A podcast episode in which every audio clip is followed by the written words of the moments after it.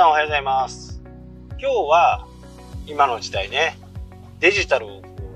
どう使っているかっていうところをね、えー、ちょっと私なりに、まあこんな風に変わったよっていうことなんかをね、話したいなと思っています。まずね、一番こう大きなところっていうのは、カレンダーをね、僕の場合はもう Apple の方のカレンダーに全てしている。Google カレンダーは、なんかイベントとかね、そういう時にいろんな人とこ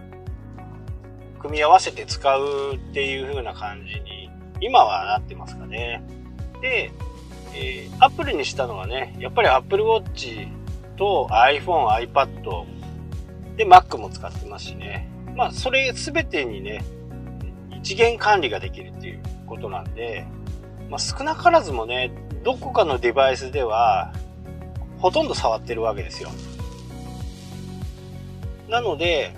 通知の設定がね、本当にこう来る。今日もね、1件通知が来て、iPad mini のね、えー、契約がこの7月1日で満了になりますよという風な形でね、もう買った時にそれを入れとくんですよね。で、そうすると、あだこだ探さなくていいじゃないですか。あれとかっていう。で、忘れた頃にね、えー、解約すると、今だと9500円かかるっていうね、無駄なお金がかかるんで、えー、それらをね、全部こう、カレンダーの中にこう、入れちゃうんですよね。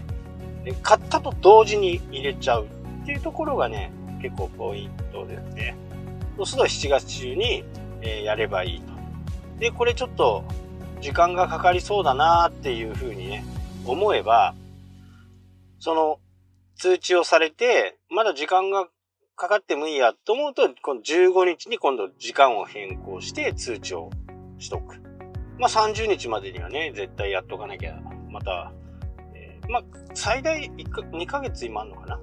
でも随分前のね、3年前なんでどうなってるかわかんないんで、一応ね、7月末で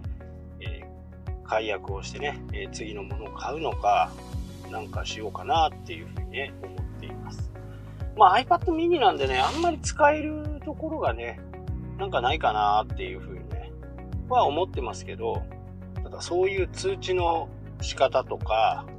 をね、僕は一生懸命入れているんですよね。で、決まった時にこう入れちゃう。で、忘れるじゃないですか。大体忘れるんでね。何でも。で、忘れないように、カレンダーに入れておくと。そうするともう自動で、えー、通知されるんでね、いやおうなしにもう見る。見ると、ああ、そうだ、やっとかなきゃっていうふうにね、思える。これがね、一番非常に便利になったかなっていうふうにね、思います。iPhone とかね、えー、今、スマホのキャリアを選ぶのも、今まではこう2年間っていう風なね、縛りがあって、まあそれより手前で解約するとね、えー、いろんな面で損をするんで、それをしないようにね、えー、しておこうかなと。で、忘れて損をするってなんか嫌な感じじゃない？自分がこう忘れたばっかりに9000、1万円がね、損するっていうのは、すっごい嫌な感じなんで、そういうものをやっぱり駆使するっていうことでね、未然に防げるわけですよ。未然に防げるのと、また契約書みたいなね、ファイルからこう、いついつの何だとかっていうのをもう出さなくていい。僕の場合は大体その紙類はもうないんですけど、大体こう写真に撮って、それを写真の PDF としてね、保存をしてるんで、検索しようと思ったら結構簡単なんですけどね。結構簡単で iPhone、iPad、iPad 解約っていう風にやると、もうすぐその PDF が出てくるんで、まあそんなようなね、使い方をしています。だから、初めから言うと、じゃあ契約をしました。契約書が手元に、手元にもらうわけじゃないですか。手元をもらって、まず Apple のカレンダーにいついつ解約付きっていう。で、契約書のえ契約の番号とかね、あの辺のまず一番上をパシャッと写真を撮って PDF にしておくと。で、その PDF のタイトルを iPad mini 解約っていう風にね、しておけば、いつから、いつまでっていうのがわかるじゃないですか。まあそんな感じにしてますね。なので、えー、紙ベースで保存してるっていうのは、まあだいぶ少なくなりましたね。で、それと関連付けで、それがね、あのー、癖になると、それを自動的にやるんですね。いろんなことが起こった場合。えー、入居者の契約書とかね、そういったものも全部こう、写真で撮って PDF にして残しておく。で、物件名で管理しておけばね、それは全部出てきますので、そうすると、えー、わざわざね、えー、事務所に帰って見るっていう必要もないですしね、この辺はこう、結構便利だなと思っています。あともう一つね、便利なところで言うと、まあ、コンビニのサービス結構どこでもあると思うんですけど、僕使ってるのはセブンイレブンの、なん、なんていうサービスか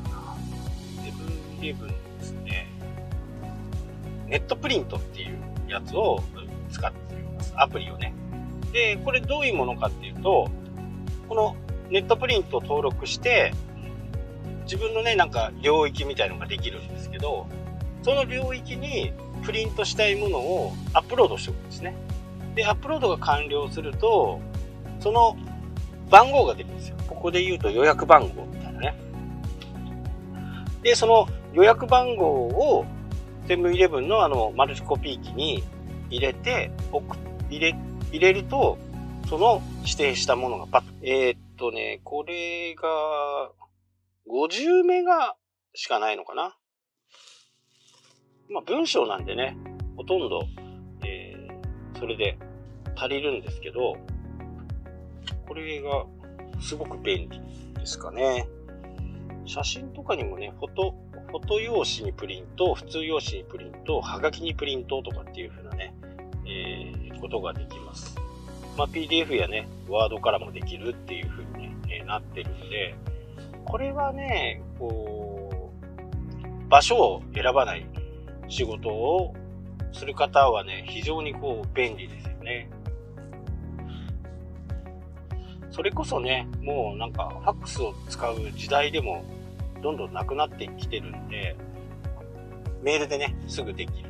で、PDF がね、だいぶこう汎用性が高くなって、どんな人でもね、PDF を見れる環境に今なってるんで、これがあればね、会社という観念っていうのが会社になんか書類を置いとくっていう観念がだいぶなくなっていくのかなっていうふうに思います。まあ僕の場合はクラウドサービスも結構使ってるんで、あ、ここで言ったかな。ここは、ここで言ったかどうかわからないですけど、Dropbox のね、3年分が2年分で買えるっていう、ね、キャンペーンが6月30日まであったんですけど、それで Dropbox が今度2テラになったんで、今までは、え Dropbox が1テラの結構な容量あったんですけど、それはキャンペーンで、それも2テラぐらいあったのかな ?2 テラぐらいあって、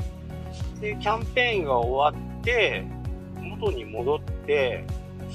今、1テラない、1テラぐらいかなそんな感じなんでね。で、あとは、えー、仕事系とかね、そういったものは、Adobe のね、クリエイティブクラウドっていうとこが1テラあるんで、なんか、様式によって分けてる感じですかね。写真とかね、イラストとかそういうプリントに使うようなもの的な感じのデータは全部 Creative Cloud の中に入ってる写真とかね。で、一般に使うのは大体クラウド、えー、 Dropbox に入ってる。で、 Dropbox が今回2テラで使えるようになったんで、まあ、もう、 Dropbox 1本でいいのかなっていうふうにね、えー、思います。まあ、正直そんなに使ってはないんですけど、だいたい、えー、いけるかなっていうふうにね、2テラあればもう十分余裕を持っていけるかなっていうふうにね、感じますね。 Time Machine もね、えー、4テラあるんで、何かこう情報を更新した時には、その Time Machine の方にね、パソコン、全部保存される形なんで、何かあった時にはね、バックアップとして戻せるっていう、まあそういったものもね、よく使っています。なので、なるべくね、便利で、えー、手間が、手間が取ら、手間を取らない、取らないっていうのがね、やっぱり一番自分にストレスもかからないしね、このカレンダーを使うっていうアップル製品をね、お持ちの方はぜひちょっとチャレンジしてみてほしいなと思います。はい、というわけで今日はこの辺で終わりたいと思います。それではまた。